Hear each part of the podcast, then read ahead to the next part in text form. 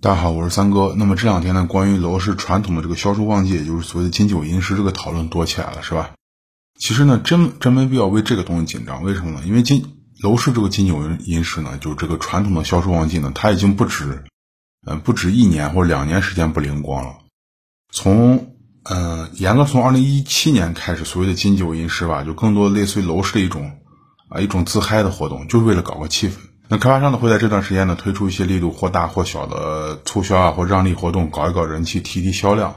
那么活动呢虽然这两年还在继续，但是金九银十这个现状呢就发生了一个根本的改变，它的这个象征意义呢已经大于实际意义了。比如说二零，我专门找了三个官方的报道，在二零一七年的报道呢是二二零一七年十月九号，叫做二零一七金九银十成交量大幅缩水。这是二零一七年，就二零一七年金九银十已经开始疲软，到二零一八年呢变成什么呢？二零一八年是房地产与金九银十越来越远，那么到了二零一九年呢是金九银呃迎来史上最惨淡的金九银十，也就是到了二零一九年金九银十呢彻底是拉胯，呃连续三年这个打脸呢让金九银十这个称号的含金量呢就持续下滑。其实金九银十在房住不炒还没完全成为楼市紧箍咒之前，它的确是存在的，并且是有效的。那个时候的金九银十呢，它确实是一年内销售的一个小高峰。那么购买力的爆的爆发呢，开发商的这个促销会同时在这个时间点出现，那么把一年内的这个呃成交量，在这个短短的两个月内去迅速推高。但是从这个房住不炒和因城施策这个两个政策吧出现以后呢，金九银十呢就开始失去了以往能创造销售神话这个光环了，它就没没有慢慢的这光环就退散了。那在过去连续三年里面。大家就刚才我给大家读的这个金九银十表现就全部趴窝。那么根据贝壳网的这个数据统计呢，在过去三年全国重点的十八个大中城市里面，在九月和十月期间呢，成交量呢全部出现环比下降，降幅在百分之五到百分之十之间。也就是说，不但没有升，还反而降了。也就那咱们就说金九银十它为什么会失灵呢？这个节日呢，原因其实也不复杂，就是因为这个楼市调控的。政策的一个常态化和一个每个城市不同调控方向呢，让整个楼市就失去弹性了。那单个城市成交高峰呢，不再是靠什么特定的月份，而是靠一些政策。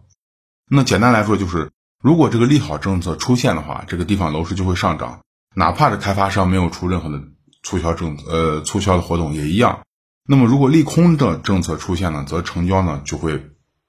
先横盘，然后再下跌，是吧？那哪怕开发商随后呢推出大力度的促销呢，也很难去挽回。那现在这个调控政策对于楼市来说呢，就远比什么一年一度的这个金九银十影响要要大得多。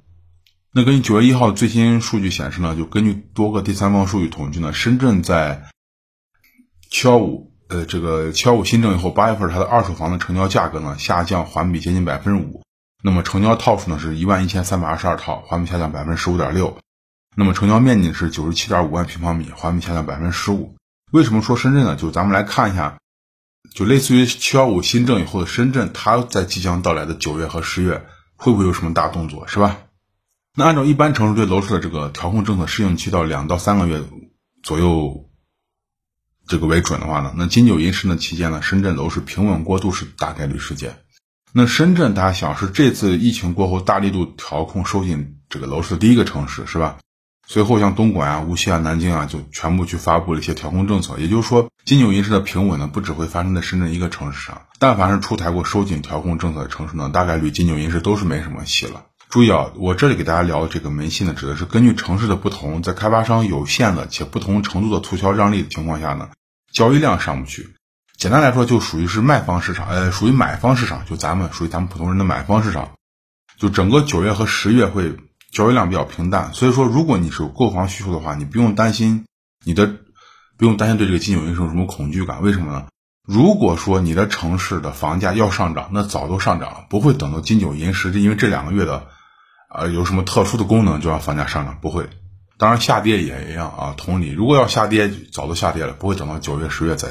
再出现什么下跌。那刚才我说过，就是呃，深圳它不是一个单独的存在，就任何出台过调控政策城市都一样。呃，比如我今天给大家聊这个杭州是吧？前两天我说过，那九月四号，呃，先说一下这个政策吧。九月四号呢，杭州出台这个楼市新政，对杭州的土地市场、住房的贷款、对税收政策、对购房门槛进行了一个全面的一个收紧。那咱们具体来一个一个解读一下。第一个呢，就是说它购房门槛提高了，那之前呢，杭州呢是可以通过这个父母去投靠成年子女来落户杭州。那比如说，啊，这个这个子女有有啊成年嘛，那二二二十岁吧，二十多岁，在杭州工作，OK，那成父母呢就可以以投靠子女的方式直接落户杭州，落户后就可以买房子。那么现在呢，这个路子行不通了，因为新政要求呢，父母去投靠子女落户还是可以的，但是你落户以后呢，需要满三年才有资格在杭州的这个市区范围内去进行购房。那这一条呢，就是之前我说过的，它打击本市的购买力嘛，把可能产生的额外购买力先砍掉，对吧？因为你投靠父母投靠子女，其实哪有那么多父母投靠子女？那不过都是想在那买房用的一种办法，对罢了，对吧？那第二呢，就是说，呃，他堵了这个离婚买房漏洞，他打击这个网红盘的投资热度。首先堵了离婚的漏洞，就杭州的新政要求呢，就是。呃，你离婚满三年，而且呢，在杭州的限购范围内没有自有这购房记录的人，和满三十周岁未婚并且在杭州无购房记录的，都算的无房家庭。那为什么他要强调这个无房家庭呢？因为杭州这个新政，它同时要求啊，就是对认定的无房家庭有优先，就是满足购房的一个政策，就这个政策会倾斜于你。具体点说呢，就是杭州新房市场上的热门楼盘，比如说网红盘啊，有百分之八十的房源要优先于无房家庭购买。但是这个前提呢，就是你优先你购买可以，你买到房子后有五年的限售期。那这里解释一下，就是什么叫做热门项目？这个热门项目就是按照杭州，我昨天看他的这个有关部门负负责人应该是个副处长吧，解释的是，有过万人摇记录或者接近万人摇的这个新盘，又或者一个板块内同价位出现的万人摇盘，都可能属于热门楼盘。那这个调控呢，可以说还算不错。他堵了这个离婚买房的一个漏洞，当然没有完全堵死啊，大家注意。那么，并且呢，对网红盘的这个优先人群做了限制。那同时呢，也加了限售时间五年，那就是既满足了刚需去购房需求，同时呢，也防止一些人浑水摸鱼，混成刚需去投资，因为给你加了五年限售。但是呢，就是对新房市场的热门楼盘打压，很可能会出现一个情况，那就是说让购买力呢，尤其是以投资为主的购买力呢，开始转向二手房市场，一些地段不错的配套。比较好的二手房呢，可能会迎来一次小高峰。那第三个呢，就是说对房贷审核做了强化。这个呢，就是对借款人的这个收入的认定标准和月月供的月供比的一个标准，需要进行一个严格的审核。那最关键的是要审核借款人的真实收入情况。这个对贷款审核力度强化的这种属于金融收紧的一个调控手段，它也是从另外一个侧面去打击杭州楼市的购买力。啊，如果说下面这个商业银行啊，这些银行去严格执行杭州市政府的这个政策的话，那么有一相当一部分人的这个收入和负债情况呢，可能就无法满足银行从严以后的房贷审核。也就是说，什么都谈好去批房贷的时候，最后银行告诉你的这个你的收入或者说你的负债不允许我们给你把房贷批下来，那最终就是你没有办法去贷到贷到这个款子，对吧？房子也就没法买。那这购买力是不是就又消失了，对吧？本身我是要买房，我首付都凑好了，但银行查一下发现你负债过高，或者发现你的月供收入非常非常紧张，那银行可能就把你 pass 掉了。当然这个有灵活性，这个就看底下的这个商业银行是不是很好去执行上面这个政策，这个有一定灵活性。就怕是上面有政策，下面有对策这种情况出现。那上面这三条就杭州这次楼市最新那个核心那个三个要点是吧？那杭州这个政策怎么说呢？它就看起来来势汹汹，但其实呢，它并没有把事情做绝。比如我刚才说第二条，它对特定的人群和离婚买房做了限定，这个没问题，并且呢，用五年限限售呢，打击了这个新房市场的网红盘。但是你打压以后的这些投资购买力，它没法凭空消失啊。它购买力一旦无法在新房市场市场，那呃，无法在新房的这个市场去释放，那很有可能就会转向二手房市场。而杭州的这次新政，我从头到尾仔细看一下。并没有单独的对这个二手房市场有任何收紧的条款出现，就是单独的。那加上杭州八月份供应的这个新建上面房子住宅只有一万零八百九十一套，这个数字呢比五月份的一万七千套和六月份的一万四千四百套相比呢出现了明显缩水。那么大家看，减少了新房供应量，那么收紧了新房购房和限售的一个政策，同时呢，它并没有对二手房做出个同样力度收紧调控。也就是说，杭州这次新政所造成的结果可能就是。更倾向于新房市场的热度会缓慢下降，那么二手房市场的热度呢可能会出现上涨。咱们就说杭州它之所以会在金九银十之前去出台调控政策呢，除了去紧跟最近住建部不停的约谈各个城市楼市的负责人谈话是吧？那么跟跟紧这个大的风向嘛，那么还有自身的客观原因，就杭州它的楼市的确需要一个人为的降温。之前我跟大家聊过，那今天再讲一下。首先，七月和八月的杭州的新房成交市场呢就一直在高位徘徊。呃，我看从国家统计局的七十个大中城市的销售价格指数表来看呢，七月份杭州的新房成交价呢比去年同期呢上涨百分之四点九，那高于当下的一二线城市的平均上涨幅度，就是它已经超过平均线了。那新房的这个热度不减了，但是比新房更热的是二手房。根据这个杭州的这个购房宝的这个数据显示呢，截至八月底，杭州的二手房成交呢是一万零四一百四十四套，这个数字呢比七月份的一万一千三百七十四套呢出现了下降，但是呢还是稳稳的在万套的大关上面，是吧？它还是一万套嘛。那这个呢已经是杭州在疫情过后的二零二零年里面已经第五个月二手房成交过万了。那这是什么概念呢？就是说，呃，在杭州历历史上最火爆的二零一七年，这是杭州楼市最火爆的一个年份。那当年杭州也只创下了连续四个月二手房成交过万的记录，也就是说，疫情过后的杭州楼市二手房刷新了曾经的历史记录，创造了一个新的高点。那么，推动房呃新房上涨和二手房如此大规模成交的关键呢，还是在于杭州的持续流入的人口直接关系。那根据杭州市相关部门那个数据显示呢，就是截至二零二零年七月底呢，杭州它引进了三十五岁以下本科学历的人口呢，达到二十三点四万人。这个数字已经超过二零一九年全年引进的二十一点一万人的记录，就是半年已经超过去年全年了。到现在，那是就杭州的人口流正在加速。那这里给大家多说一句，就是，呃，杭州这段时间二手房成交量在维持高位的状态下呢，低总价的高性价比的刚需房呢，占据市场内的大部分成交额。它呢，就是这种低总价的刚需房呢，是整个二手房市场成交最活跃的存在。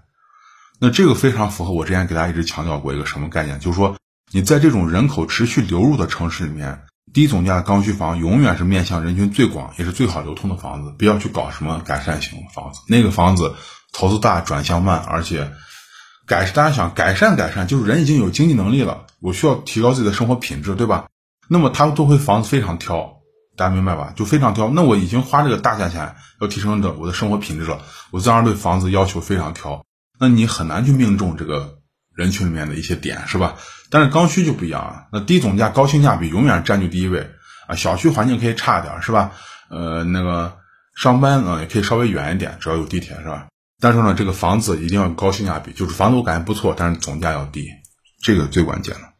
那咱们说回来，这个人口，杭州这次它统计的是三十五岁以下的本科学历人口流入。那么咱们就从这个三十岁吧，咱们也不到算二，三十岁到四十岁，它正好处于一个购房需求旺盛的一个年龄阶段。也就是说，杭州现在人口流入呢，都是给他未来的楼市打了一个基础。呃，前提是只要杭州这个城市它有能力，呃，怎么说呢？就是杭州它有能力让这些，呃，流入进来的这些人能在杭州这个城市留下来，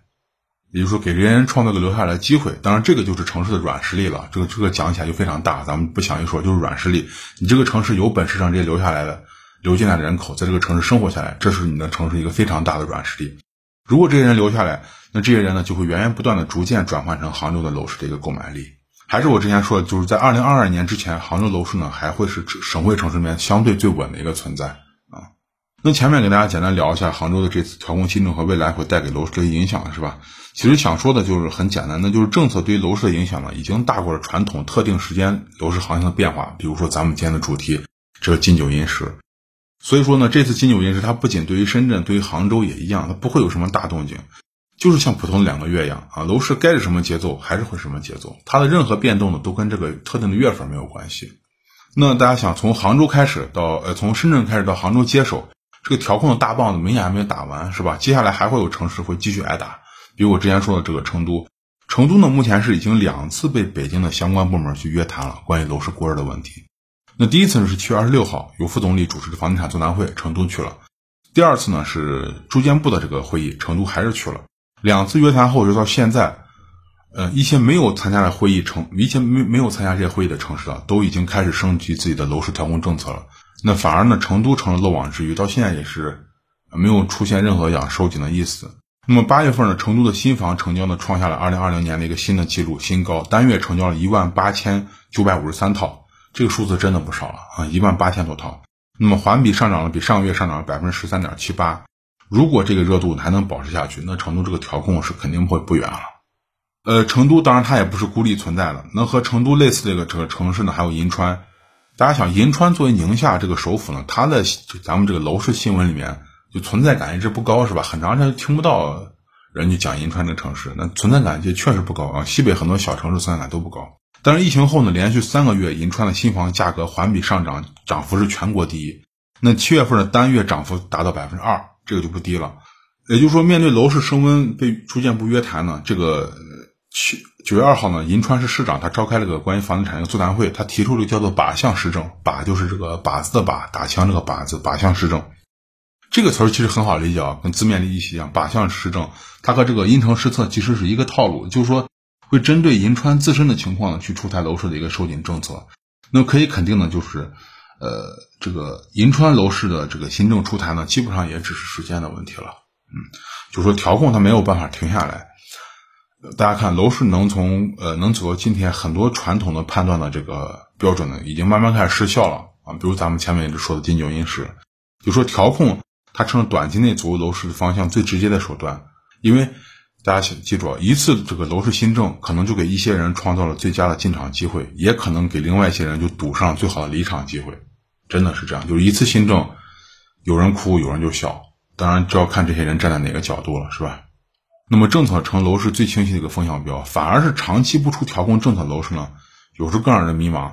比如说这个已经下跌了不止一年的石家庄，那石家庄下跌真的不止一年了，这个房价。所以说，你购房自住还好说。如果说你投资的话，你对楼市要有个心态，就是有一个敬畏的心态，因为你永远不知道这个楼市的变脸的速度有多快。那可能今天还好好的，明天晚上，明天晚上十二点，经常咱们搞这种事情，就晚上十二点这会儿出政策，有点像以前股市这个操作是吧？半夜鸡叫，经常就这会儿给你出政策，所以变脸起来很快，很麻烦。呃，那好，那今天给大家聊这个呢，是我昨天发了篇文章，写在我的微信公众号上，大家可以去看一下文字版。在微信里面搜索“听三哥说”就会关注我的公众号了。那么大家可以在上面的文章后面留言，有什么问题的话，我会看到留言会回复你。如果你问题比较多、比较杂的话，你可以呃加我的知识星球，那是一年内无限次回复的啊。呃，加入方法也在这个里面，对，在这个里面。呃，那好，那今天呢就先跟大家聊这么多，咱们下次再见，谢谢大家。